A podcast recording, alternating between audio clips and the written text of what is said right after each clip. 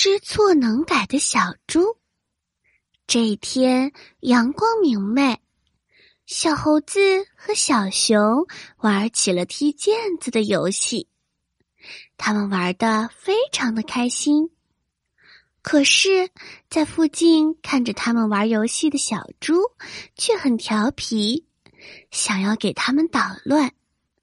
他悄无声息的靠近了他们，猛地窜过去，一把就把毽子抢走了。看到毛毽子被抢走了，小猴子和小熊都十分的惊讶，他们赶紧追了过去。小猴子质问道：“你为什么要抢我们的小毽子？”小猪。转身朝他吐了吐舌头，没有说话，一副十分得意的样子。小猴子说：“我就是要抢你们的毛毽子，你们能把我怎么样？”嘞嘞嘞嘞嘞。然而，小猪却只顾得得意啦，他根本就没有发现自己身边的危险，因为奔跑的速度非常快。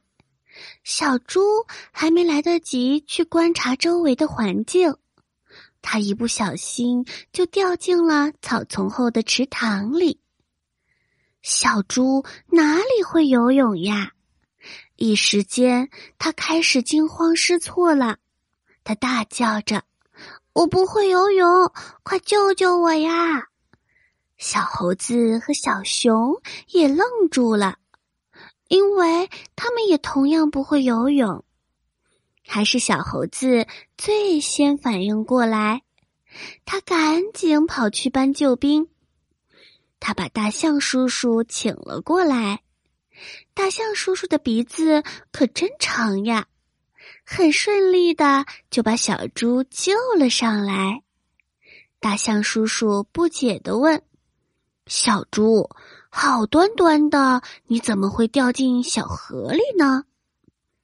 小猪有些羞愧的低着头说：“我我抢了他们的毛毽子，逃跑的时候不小心掉了进去。”大象叔叔却说：“你抢了他们的东西，他们却都在努力的救你，你呀，应该好好的谢谢他们。”小猪也意识到自己的错误了，不好意思的对他们说：“对不起，我以后再也不捉弄你们了。